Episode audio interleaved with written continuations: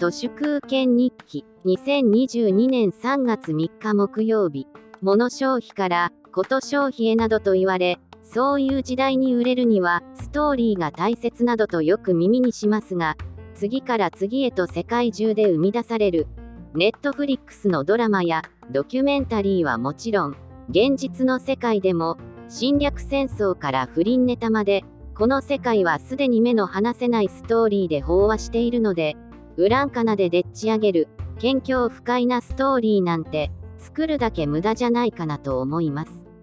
ストーリーにすらなってもないおためごかしだったり、紛らわしかったり、嘘だらけです。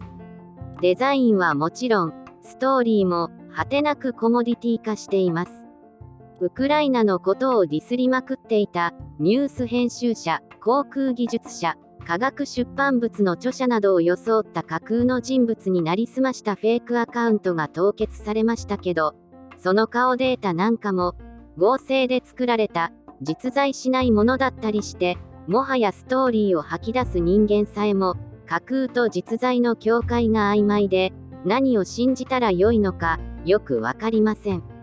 私は暇な時にヤフコメをウォッチしていますけど、ヤフーニュースにコメントを投稿してもお金になるわけでもないのに、なんでこんなに多くの人がヤフコメを書くのか全く意味が分かりません。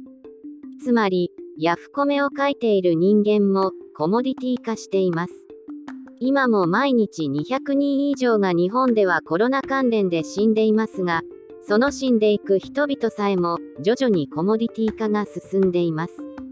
もう誰もその一つ一つのコロナによる死というものに思いを寄せることはなく、政財官学マスメディア〇〇と感情のないサイコパスによる冷たいオペレーションが無限に続いているように思います。そういった世知辛い世の中で、岡田敏夫の言うようにいい人戦略だけは役に立つかもしれません。半世紀生きた、もう働きたくないでおなじみのピロヤンさんは、ついに残金がひゃくまんえんになって家賃無料のシェアハウスへ引っ越しました。 YouTuber やってたことがソーシャルキャピタル作りに役立って、シェアハウスに誘ってもらい、カレー屋さんの店番をしながらのたれ死にをカレーに免れています。最後は生ポもいいかもねって動画で話していましたが、これはサクセスストーリーです。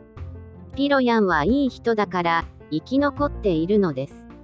これはまさにいい人戦略の成功事例だと思います。